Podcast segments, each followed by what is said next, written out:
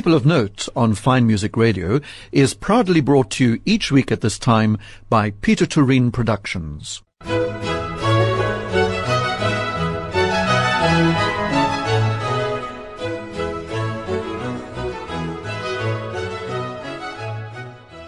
This is Rodney Trudgeon welcoming you to this week's edition of People of Note here on Fine Music Radio. This week, I'm going to be talking to a South African author who helps families across the world build closer connections through storytelling. His name is Andrew Newman, and he's followed his deep longing for connection and his passion for spiritual development in a 12 year long study of healing. He's a graduate of the Barbara Brennan School of Healing and a qualified non-dual Kabbalistic healer. He's been actively involved in men's work throughout the Mankind Project since 2006. Now, for the last five years, he has turned the last 20 minutes of the day into a magical world of conscious learning through beautifully illustrated picture books and wondrous characters who delight children and parents alike. And the books he's penned have not only entertained children across the globe, but are building closer connections between caregivers and children while teaching children vital core values and life skills to deal with what's known as sticky thoughts, in other words, negative feelings, and the challenges that come across their path each day. And now, five of the children's books that Andrew has written are all going to be available here in South Africa.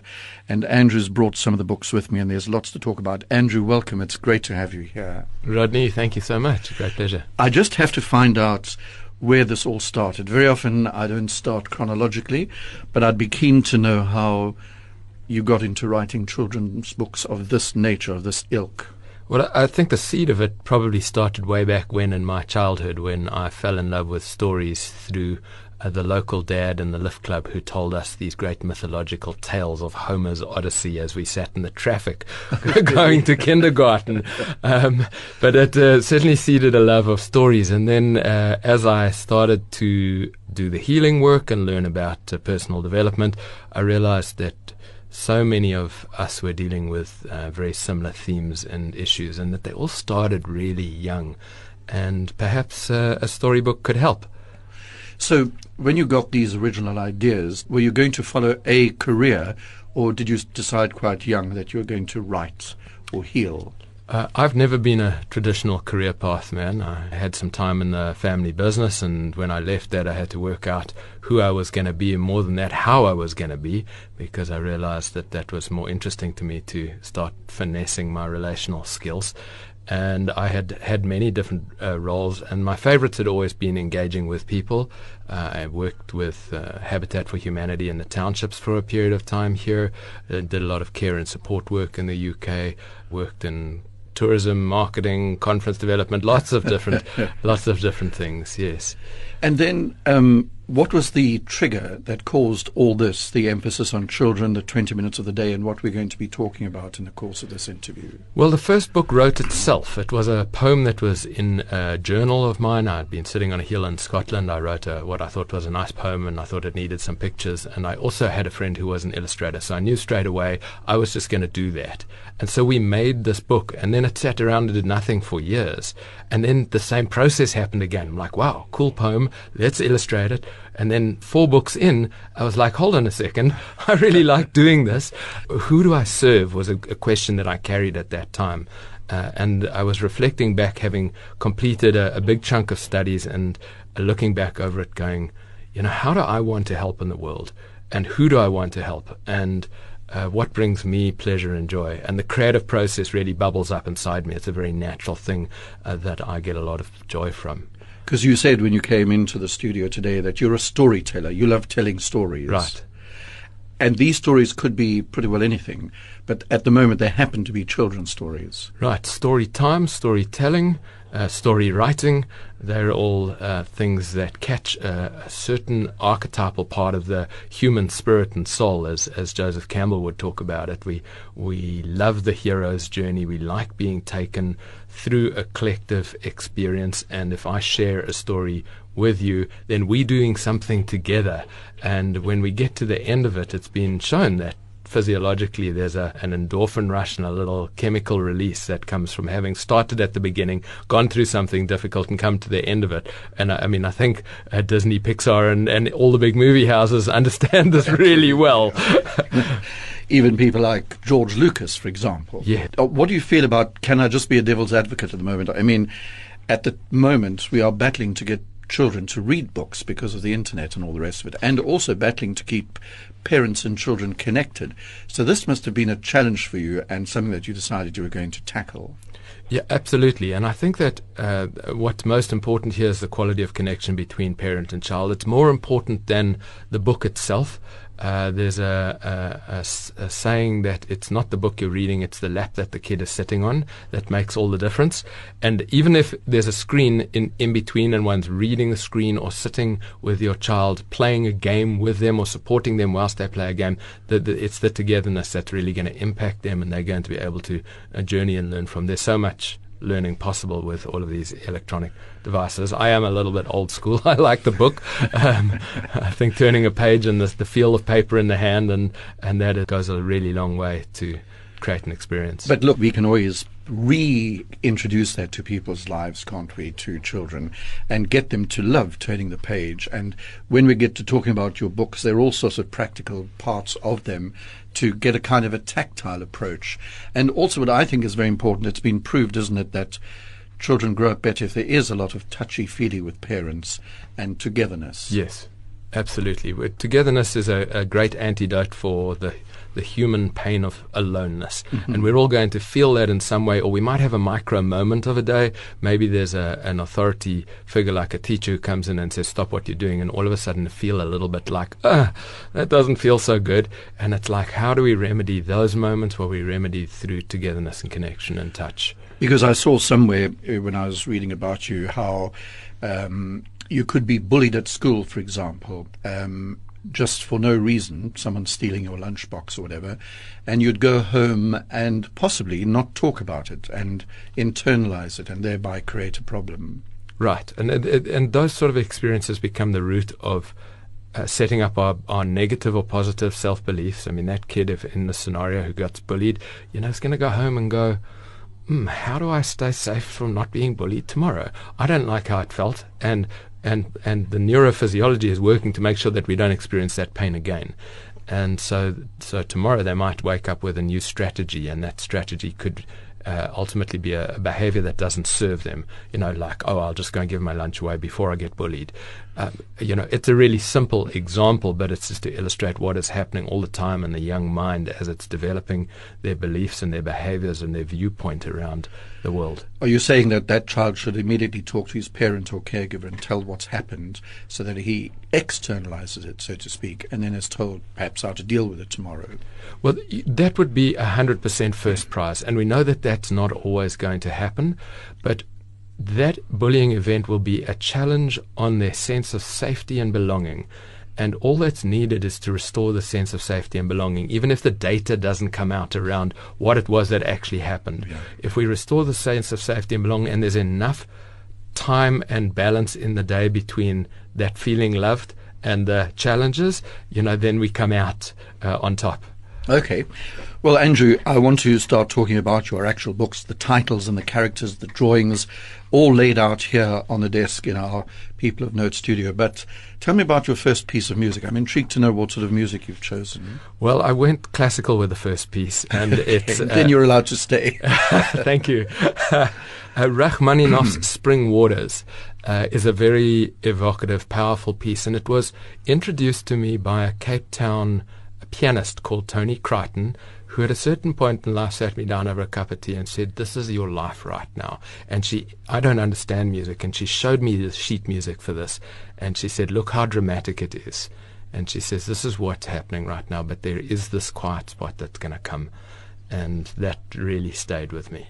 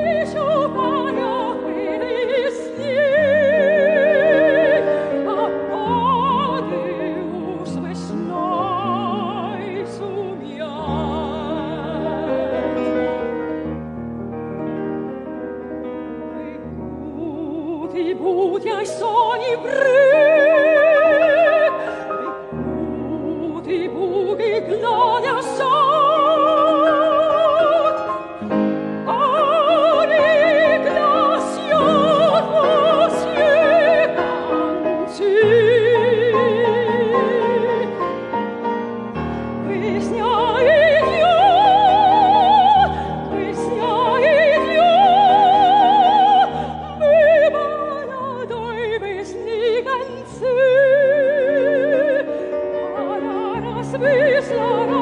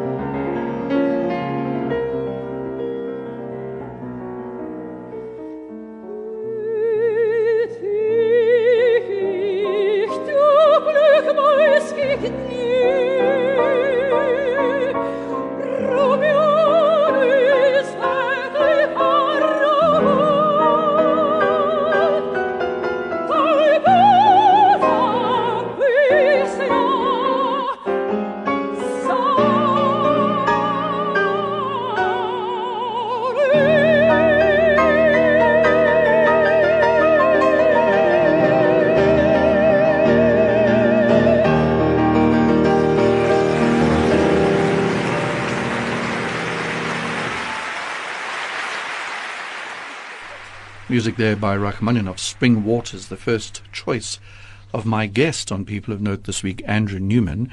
Andrew, an interesting first choice, so thank you for that. Yeah, it's a powerful piece, very dramatic, and it, to me, I felt it was a little bit reflective of some of what the country is in at the moment. And uh, as we journey through my music, i I, want to take us from this drama through, through the hero's journey of story into hope and possibility. With in this very program, yes, with oh, these okay. with these five choices of music. I'm most intrigued then to see what's going to come next. But listen, you mentioned the problems in this country, and I suppose world events are very important, aren't they? And children in this country, as we know, women and children are under a lot of fire at the moment. So this is something that we have to be aware of when we're dealing with children and when you're writing for them, isn't it? Right. And and fundamentally in a word I'd call it anxiety. Mm. It's going to create anxiety and I have ways and means and hopes for parents to help kids uh, settle and feel calm. Is that in a separate book or these books that you've brought along that are now on sale in South Africa are very much designed for the family, aren't they? For the parents and the children. It's not a book a child takes away and sits on the floor and pages through. It's sort of a combined effort on both parts. Right. The kids will also uh, choose their favorites from it and go and hang out with the stories mm. always. Mm. Mm. Um, but in each uh, book, I, uh, there's an invitation to start the story with a simple breathing practice. Um, this really helps uh, parents settle. It helps regulate and attune uh, between uh, adult and child, whether you're uh, aunt, uncle, granny, grandpa. And those four breaths are uh, breathing in, I breathe for me, and then the kids would go, I breathe for you, I breathe for us, and I breathe for all that surrounds us. Gosh, the other thing that I've noticed here is very often in a child's book at the beginning it says, This book belongs to, and then you put in your name. You've crossed out belongs to and written in small print, this book is shared with.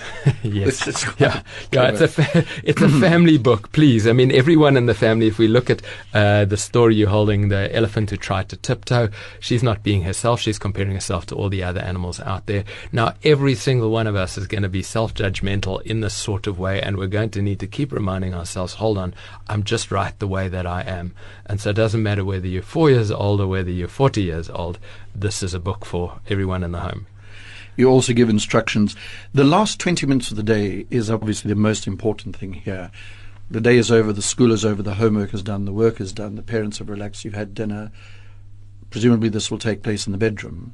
Right. I mean, that was a very idealistic sequence of events you just mapped. I know that for parents, that's the hope that we can go through that sequence in some sort of an orderly form. But uh, yes, those last 20 minutes, I mean, my, my simple science behind this is if, as an adult, you've ever been to sleep on an argument, uh, you'll know that you wake up on an argument mm. and that it has stayed with you for the full duration of the night and it's churned inside of you. So if we apply that principle and go, if we can go to sleep feeling safe, loved, belonging, cozy, cuddly, then for eight hours whilst we sleep, we get that sensation through the body, um, and we get to wake up. And kids will wake up; their natural confidence will be accessible to them, um, their self-esteem will be accessible, and their creativity, because the brain moves into this executive brain state where all of that becomes possible. None of that is possible when they're in fight or flight. None of it's impossible when they, they're in survival. You know, at that stage, the only weapon left is uh, fight, flight, or collapse in a heap, hide under the duvet. Yeah. have you got, maybe it's a bit premature to ask this question, but have you got any idea of your success rate? Well, the, the success that I see comes in little anecdotes, and and so uh, a Cape Town anecdote. A good friend of mine went home with the story "The Hug Who Got Stuck." It's a story about the, a little hug trying to come out of the hug factory in the center of the heart, and it gets caught in the web of sticky thoughts, and we see how it gets free. Now her five-year-old son has fallen in love with this, and he has come back to her every evening and said, "Look, can we do the hug story? I want to get free of the sticky thoughts before I go to sleep." And I'm like, I, am blown away, right? This is my hope. Of course. But here he is. Now she's also learned something. She's like, well, what sticky thoughts do you have? And he goes, he's telling her about a nightmare that's been a repetitive dream for him she had no idea about. And so to me, that one story buoys me and carries me. That's success right there. And then there's a little girl in Colorado called Sky, who I've known since she was three. She's probably six now. She grew up with the very early versions of these stories when I was developing them she always used to roll her eyes at the breathing practice at the beginning. She's like, I don't want to do them. And of course, my encouragement uh, has been, well, I'm going to do them for me because I need to do this breathing. And then I was babysitting for her and I was having a bit of a sad day. And she came to me and she said, let's do that thing we do at the start of your books. Just impromptu out of her own. Impromptu out of, I mean, I, I, I was broken. I was like, I really, it was like, okay, so the kids, the kids get it and they pick it up and then they carry it with them. And that fabulous Pixar movie, Inside Out, you know, it rattles around in their interior and they've got a new resource in their interior that they can use in situations as they come up in life. And that's my hope. I'm going to ask you to do something quite difficult now, bearing in mind there are no pictures here. But yes. I love the story of the Hug Factory. Right. Um, and that book called The Hug Who Got Stuck. And you asked me when we came into the studio, you said, Where does a hug come from? I momentarily panicked, as you saw. And I said, From the heart. And now you say that, well, the book gives a, a demonstration just will you explain? Yes, it is, it is true that hugs come from the pictures. heart. uh, the hug comes from the heart, but in the heart there is a, an incredible hug factory, and hugs come zooming in the door of the heart. They're full of love and care, and that love and care glows so brightly it gets caught on the solar panels, and the solar panels fill the big green battery up with love, and that love then in turn powers the light, which is a bit like photosynthesis, and it keeps the baby hugs growing on trees deep in the center of the heart where they are hydroponically drip fed by stardust, rainbow light, and a basket of warm, fuzzy feelings. I, I'm not laughing in a mocking way, you understand. I'm laughing in a child wonder like way. Yes, yeah, absolutely. And I don't know if you knew that then when hugs get picked from the, the forest, they get taken to the encoding room, and each hug gets freshly made and specially encoded with just the right amount of love and care to delight the heart that it's made for. Now, sometimes hugs can get caught in this web of sticky thoughts. I'm not good enough. Nobody loves me. Nobody wants to play with me. And so we'll see that in the door of the factory, there's a sign which is remind us to being a great hug. And that there embeds the lesson for the kids right at the beginning of the story. And we can follow the journey of this hug as it gets stuck and as it gets, how it gets unstuck is part of the magic that kids will carry with them. It's a wonderful way to explain what a hug is, because a hug is a fairly spontaneous thing, isn't it? Um, your child hugging your child as book goes to bed. There's love there, affection, the the sense of feeling that person that you love. So it's a very important psychological implement, isn't it? A hug. It it, it really is. Actually, the, there's a family therapist called Virginia Satir who said we need four hugs a day for survival, eight hugs a day for maintenance, and twelve hugs a day for growth. Gosh. And it was like it be, I've made this a bit of a game when I was making this book. I'd put a hug meter on the on the, the wall in the in the co-working space and see how many hugs I could get. Did you ever get that many? Yes, yeah, yeah. Those were the good days, right? Worthy challenge. true, true. Let's have another piece of music. Andrew Newman, what's next on your jukebox list? Right. Well, as I said, uh, things were a little bit dramatic in the in the country, and so the next song is by a friend of mine from Nashville, Tennessee, a country singer called Jillian Jacqueline, and her song is called "God Bless This Mess."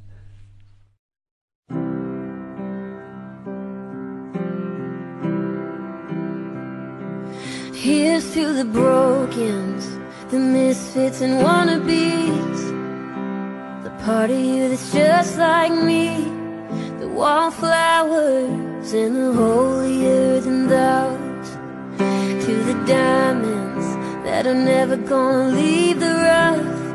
The rolling stones that are always stuck. The all-nighters and the lost I've never found. God bless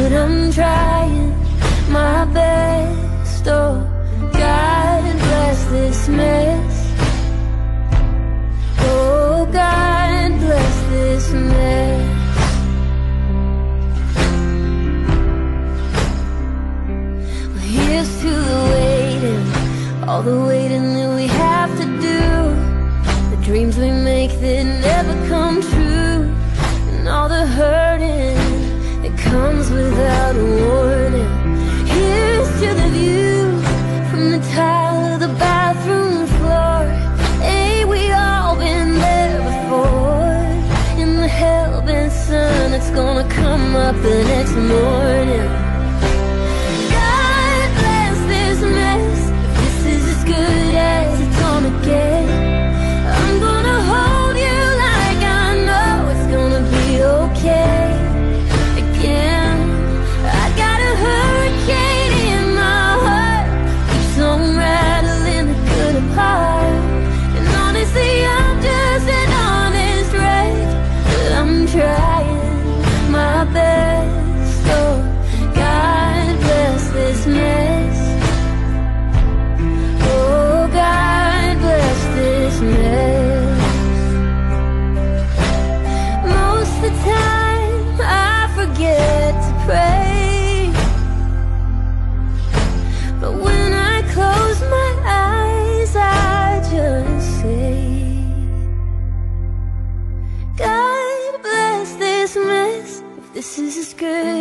it's gonna get.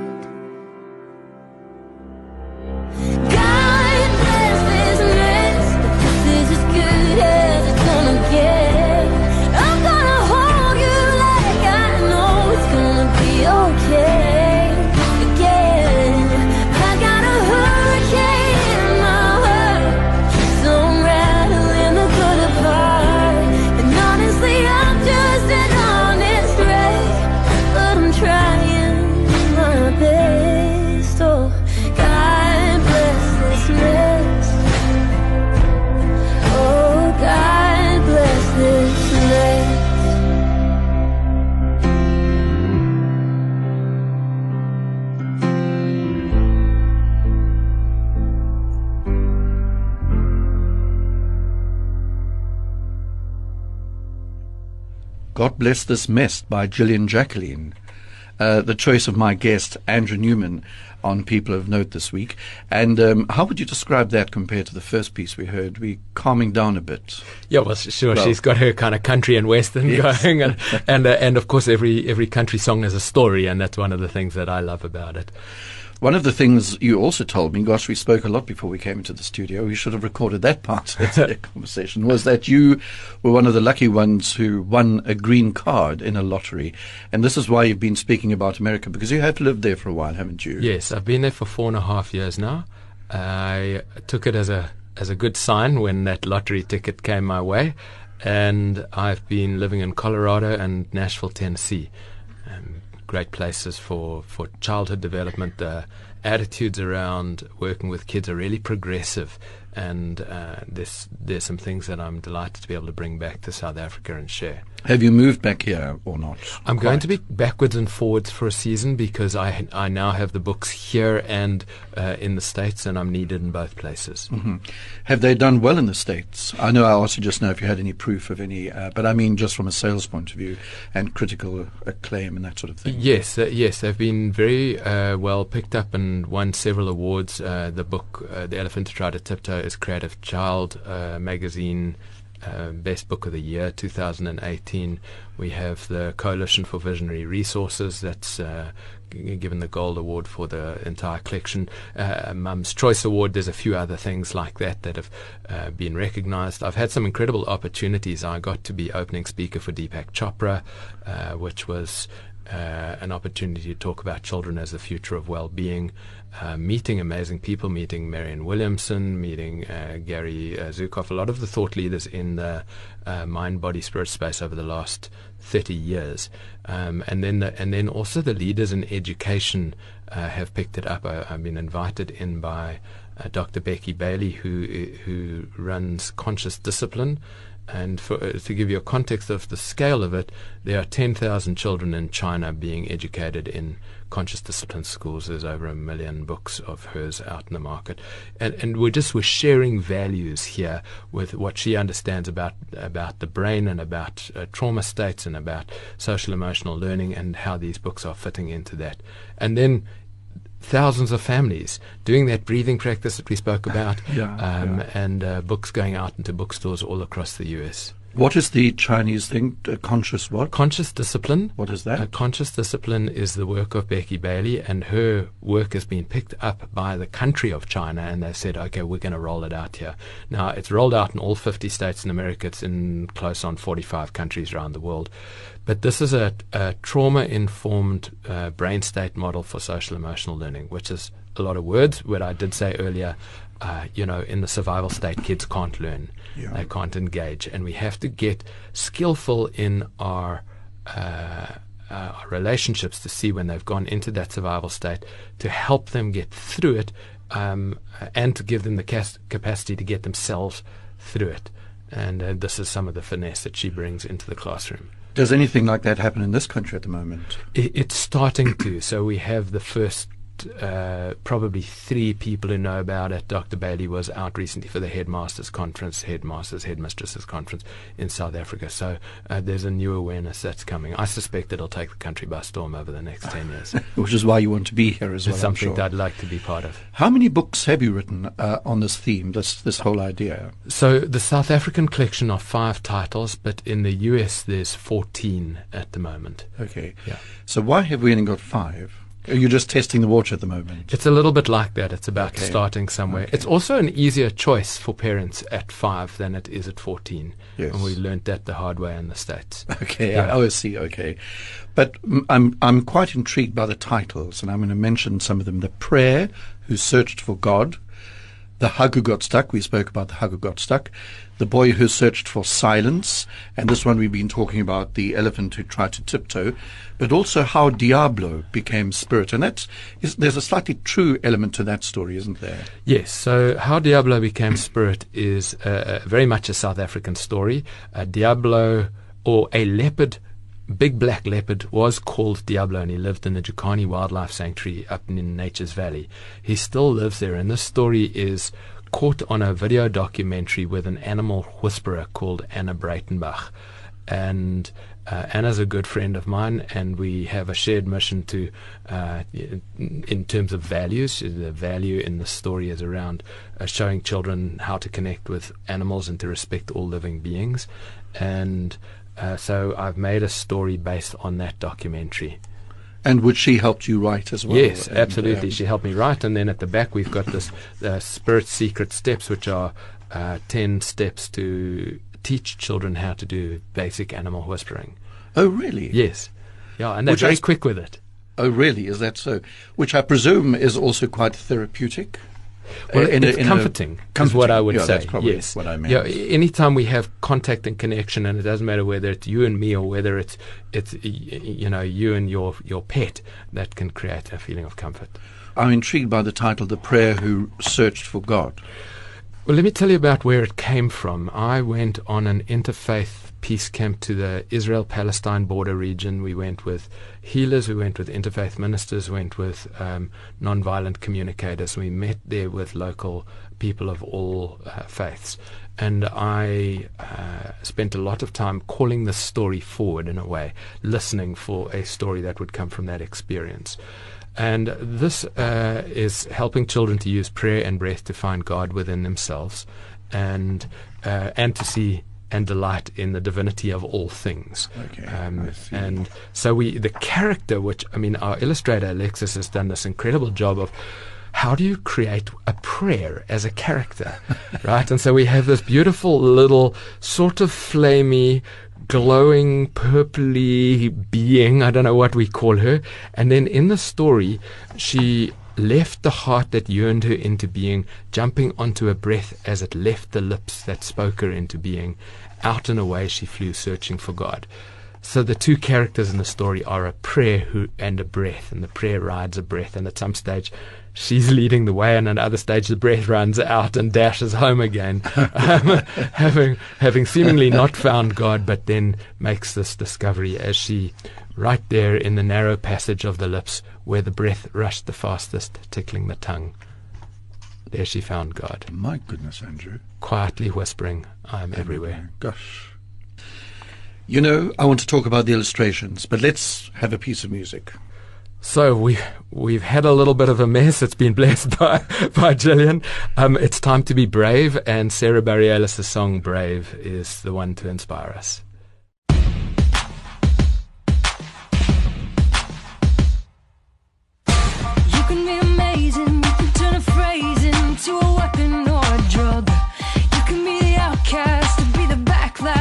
somebody's lack of love.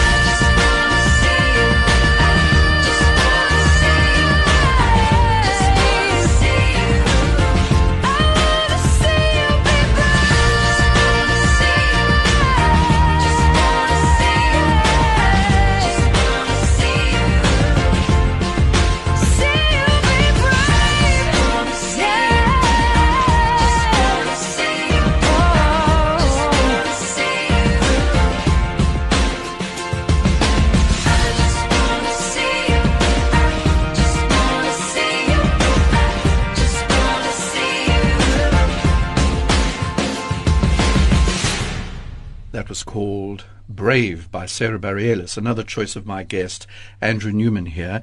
We're talking about children's books actually, but children's books with a little bit of a difference and as I've said, for the last five years, this award winning international children's book author, Andrew, has turned the last 20 minutes of the day into a magical world of conscious learning through beautifully illustrated picture books and with wondrous characters who delight children and parents alike, as you've been hearing. The other interesting thing, Andrew, I see at the end of your books, is that there's an exercise. This one I'm holding here, the elephant one, says a relaxing exercise, and you say, wriggle your toes, scrunch your nose, breathe in, squeeze your eyes tight, squeeze your knees, try not to sneeze. is this all after the 20 minutes now, just before they go to bed? I know. This, you know, 20 minutes is a guideline. This is just, it's just let's make a bubble th- that's intentional and focused and have connection. And then that little exercise at the end, that one's a physical relaxation exercise that will, um, uh, again, clench and release the body. And when we do that, it helps us drop more into sleep more easily. The hug meter that we spoke about earlier makes sure that our, our heart is full when we go to sleep and we can double check if there's any sticky thoughts, as we learned about. Uh, the, the Spirit Secret Steps, which are the animal whispering one, we're actually going to have more use at different times of the day. Mm-hmm. Um, and so it's a resource that kids can draw on there. And then, you know, the, the, the, last 20 minutes of the day really used to be a time for prayer. And for people who have a, a, a strong prayer commitment, will still be that. And so I love that, that, um, kids can add, particularly this attitude of gratitude and a little thank you can go onto each breath. And uh, so that's the end of the prayer who searched for God. We have a way for kids to breathe their prayers. At the end of the boy who searched for silence, you've got the gratitude spiral. Right. So just little reflections. Who was in your day and uh, what do you want to thank them for? And sometimes the mind uh, if we're in a slightly depressed or sad state, can get myopic and we lose sight of the fact that there were people in our day who yeah, were yeah. good and they were there alongside us. And so this is just a little antidote to that. Because you even say here, what one difficult thing happened today so that they can deal with it, presumably. So that it can surface, right? So that it can be met and the parent might not know about it at all. Mm-hmm. Oh, I didn't like it when the teacher said this to me, or I didn't like it when you said this to me. And it's like, wow, okay, as a parent, I can then come in and go, oh, and I realize I owe you an apology, and I want to say sorry for that. You know, is there anything I can do to make up for you? We've got to, we've got to apologize. You know, parents are constantly making. Um, we're doing our best, right? Mm-hmm. And and and repair is a part of doing our best. Is that we've got to be able to do that all the time. What about the illustrations? I mentioned I'd like to talk. I've been struck by the illustrations in these books. They are obviously very accessible to children, intriguing, I think, for adults and the illustrator is Alexis Aronson. Alexis has done four of these, and then the elephant is done by uh, Liesel Bell. Uh, they're both South African illustrators, um, and they have different skills between the two of them. You know, Liesel, uh, Liesel is uh, very playful, and that's why the, the elephant had tried to tiptoe. I had to look for an illustrator f- to, to find our elephant and uh, I went through three or four different illustrators before I met Liesel, and she just totally got this most adorable Ellie who, who's balancing on her tiptoes. Um, it's on the cover. you know, and, and uh, trying to hold a banana that she can't, but the monkey can hold the banana. So now we've got all these animals that are are, uh, really a kid's favorite, particularly for the, the little kids to be able to point at and go, bear, fish, Ellie. um, and then um, Alexis uh, has uh, I discovered Alexis when I wrote the book The Boy Who Searched for Silence because the the story wrote itself in 5 minutes after a 4-day silent retreat that I was on. And I wanted an illustrator who was also a meditator uh, because it felt like we let's just be congruent in the energetic that's being put out here. And that's where I found Alexis. And um, she's evolved um, incredibly because she's a mixed medium artist who happens to also now be a children's book illustrator because of the journey we've been on, and and what she's done with. Uh, the big black eyes of Spirit the leopard in uh, uh, Nature's Valley. I mean, that is certainly one of the most powerful images that we have there. Um, you could just gaze at the page and feel the presence of this animal. Mm. Um, the eyes look magnificent. It's amazing how she's actually done that on a piece of paper. And that hug factory that uh, I took you through, Yes, that's yes. really her world. You know, she closed her eyes and somehow came up with this world and brought it back to me and said, "Here, this is this is how a hug factory works." And I'm like, "Wow!" I, the partnership between author and illustrator for me is very precious. Uh, I did have a publishing house overseas offer to rewrite and re-illustrate some of my books, and I said, "Forget it." You know, we worked so hard on these uh, to be so beautiful like this. All right, another piece of music, Andrew, Shine by Verity.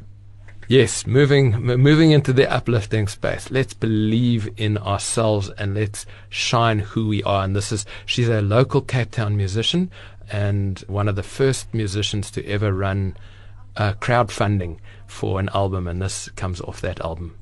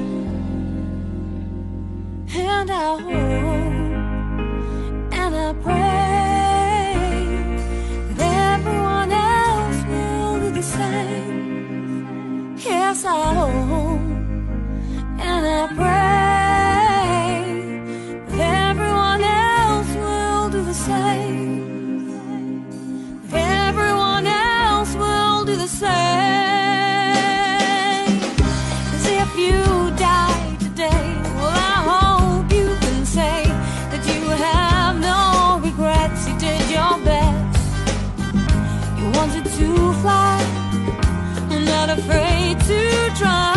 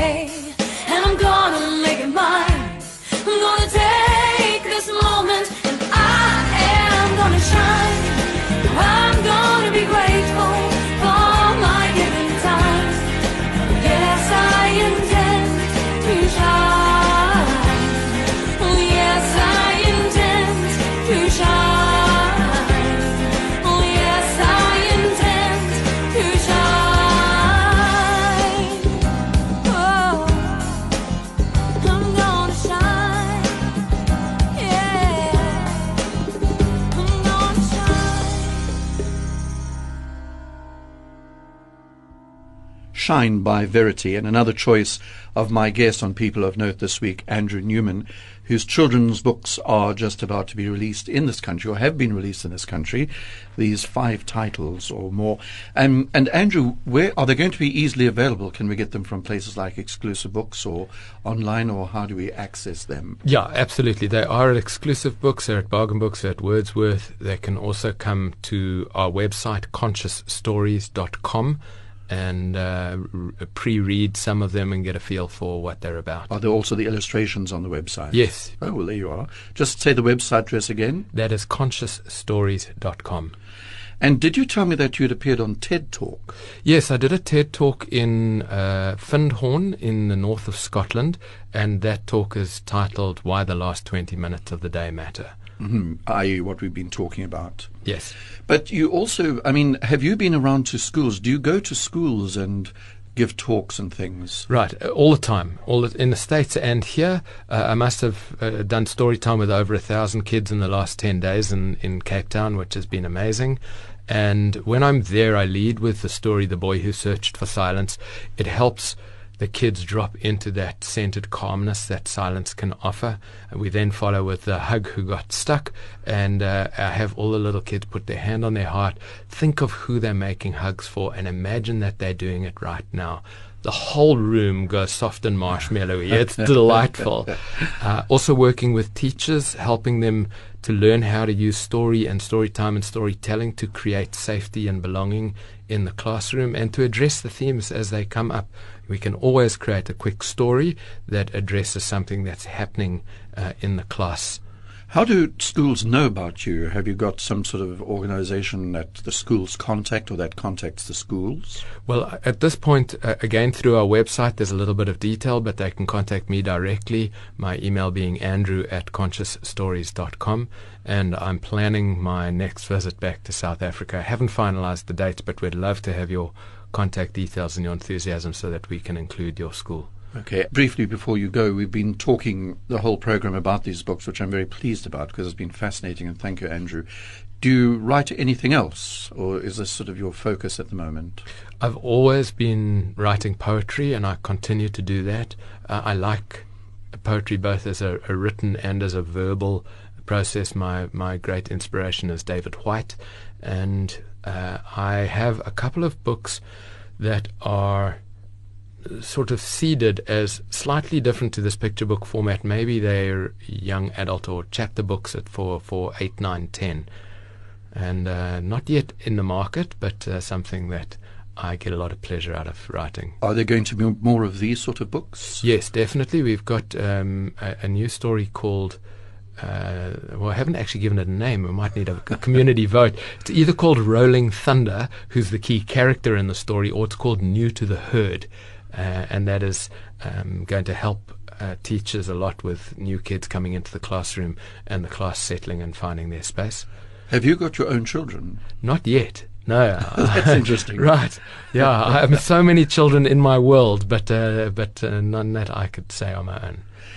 It's really been quite fascinating talking to you. We get all sorts of people on People of Note, but this is unique, and so thank you for sharing. And I'm going to buy these books for myself, for friends in Berlin, because it really, really has fascinated me. And I just want to tell our listeners try and get to see the illustrations and also the simplicity of it all, but also the power of it all.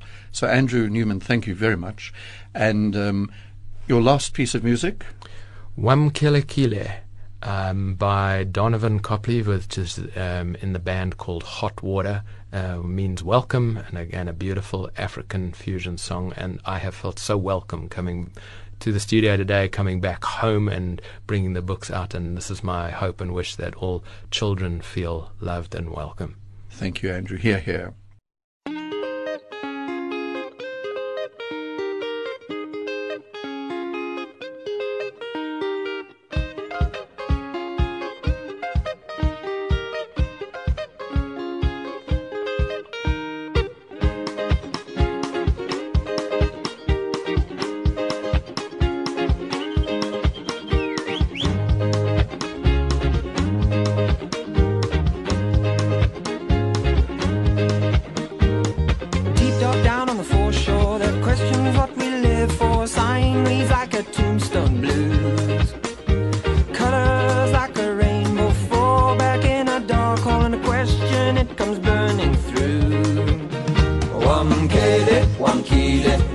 Oh, I'm getting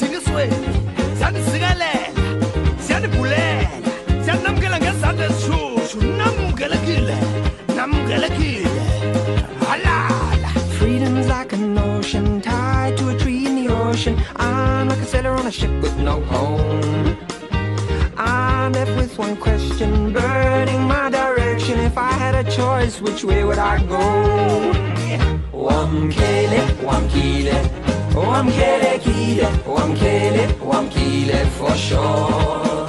Wamkele,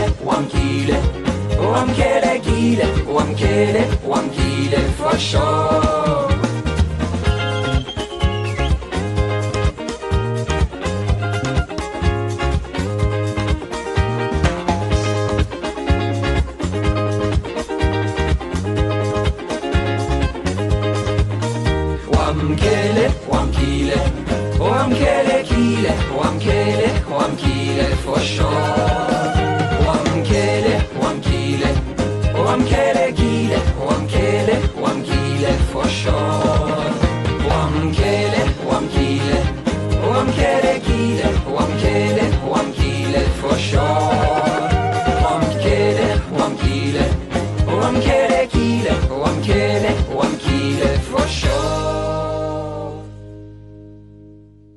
People of Note on Fine Music Radio was proudly brought to you by Peter Turin Productions.